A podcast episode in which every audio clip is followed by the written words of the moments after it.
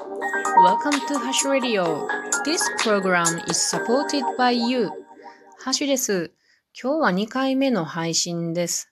1回目で私は今日から大学で講義を受けますっていう話をしたんですけれども、えー、その講義に行ってきたんですね。その感想と、それから今日習った内容で、ああ、面白いなと思ったことをいくつか皆さんに情報をシェアしようかなと思いますので、よかったら聞いてみてください。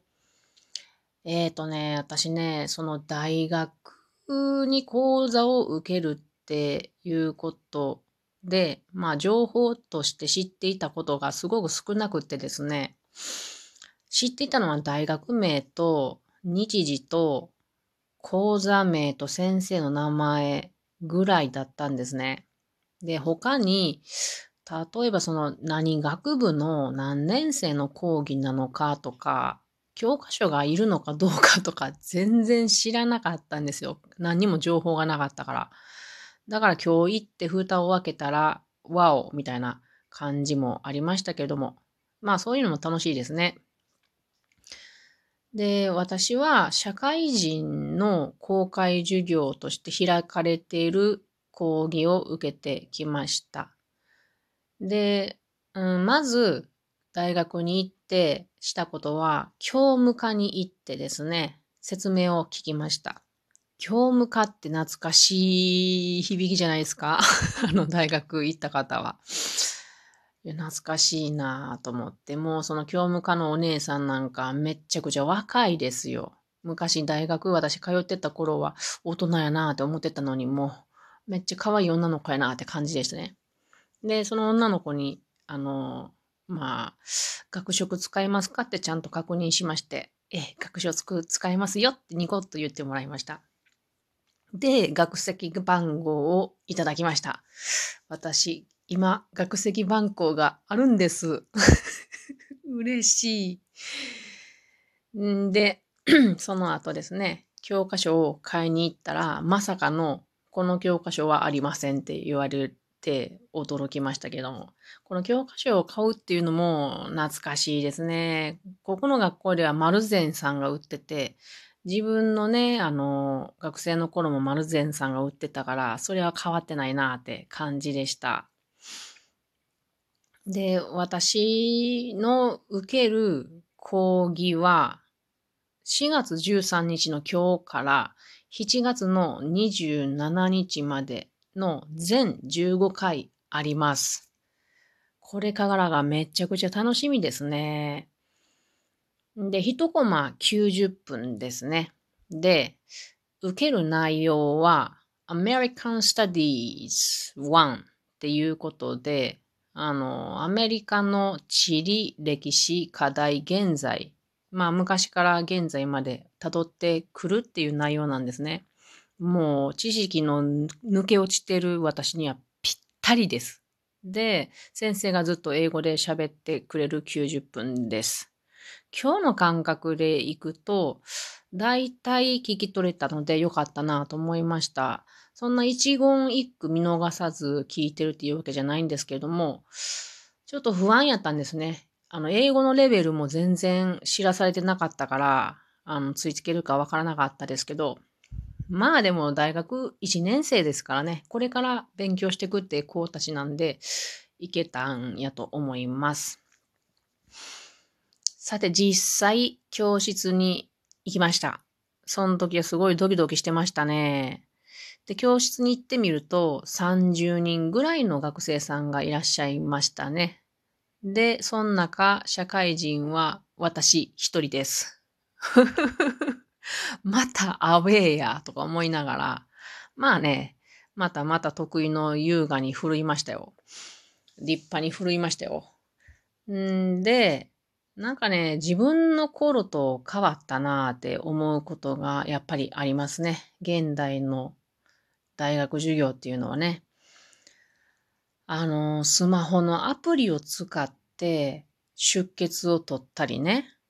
私の時代は出席カードを先生がその授業の最初か、うん、最後か配って、それに学籍番号と名前と講義名講座名か、あ、講義名と自分の名前書いて提出するっていう形だったんですけども、なので、なんかこう、いろんなこう、うーんと出血カードを私も何枚か持ってて、友達の分とか書いたりしてたんですけど、今はスマホアプリなんですね。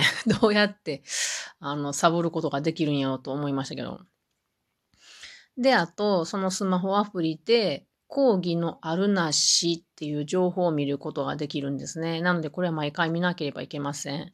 昔はね、掲示板に書かれてたんですよね。なのでせっかく学校行ったのに休めかいっていうこともあったんですけど、便利になりましたね。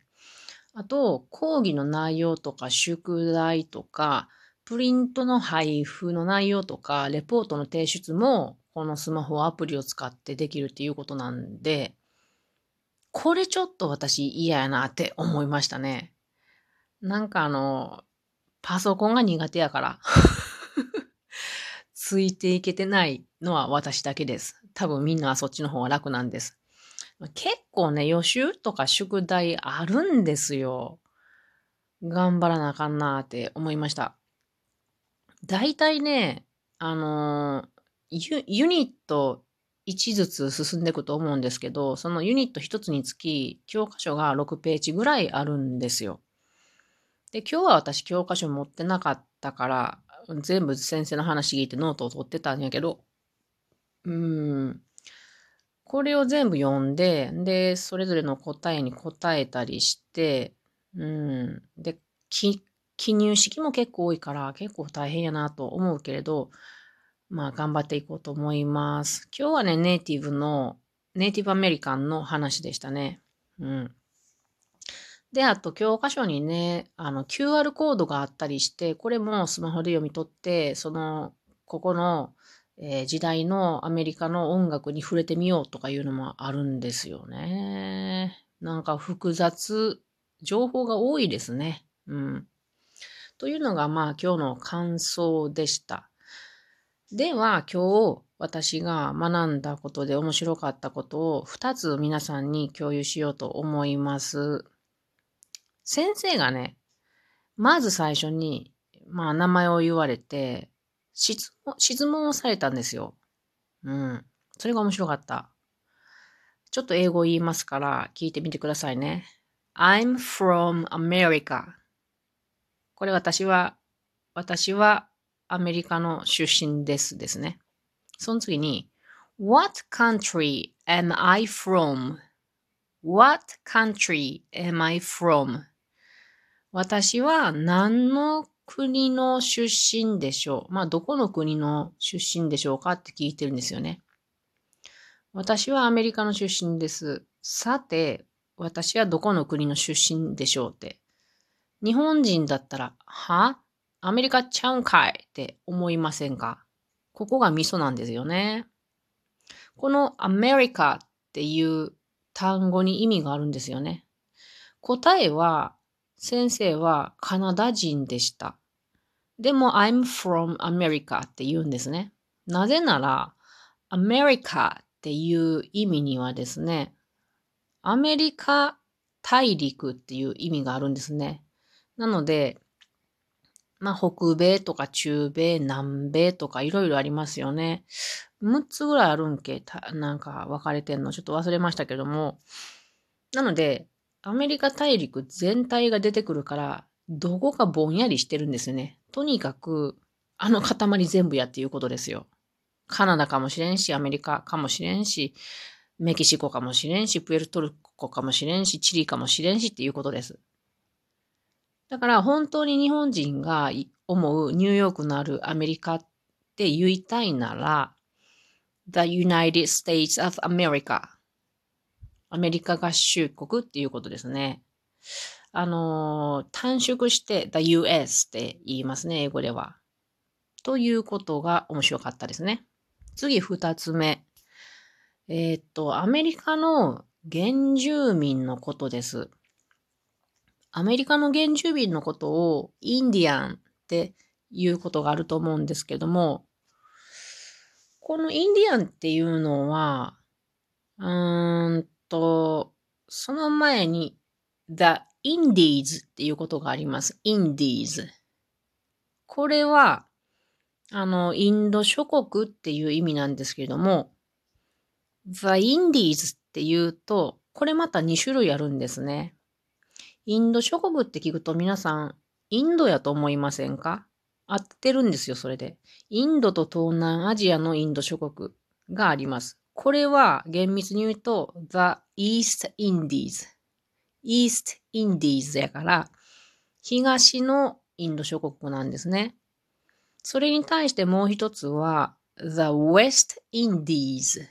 The West Indies。これは西のインド諸国と言って、えっ、ー、とね、キューバとか、プエルトリコとか、まあそういうカリビアンの島々のことを The West Indies って言うんですね。で、この2種類がインディーズがあるんですね。で、そこに住む人たちっていうことで、インディアンって言うんですけれども、うんと、そうなると、こう、インドの人もインディアンやし、この、みな、南アメリカ、ん中米か、に住む人たちもインディアンってなるわけですね。アメリカに住む人たちも。これなんでこんなことになってるかっていうのがまた面白くって、コロンビアがアメリカ大陸を見つけた時にね、ここはインドだって思い込んで間違っていたんですけど、それでインディアンって呼んでたっていうことだそうです。もうこれは私が授業の聞き取りを間違ってなければの話でなので ちょっとあやふややけど ちょっと面白いですよね。で、この、このアメリカの原住民っていうのはどっから来たかっていうのは、最後の氷河期に、えー、北アジアから来たそうです。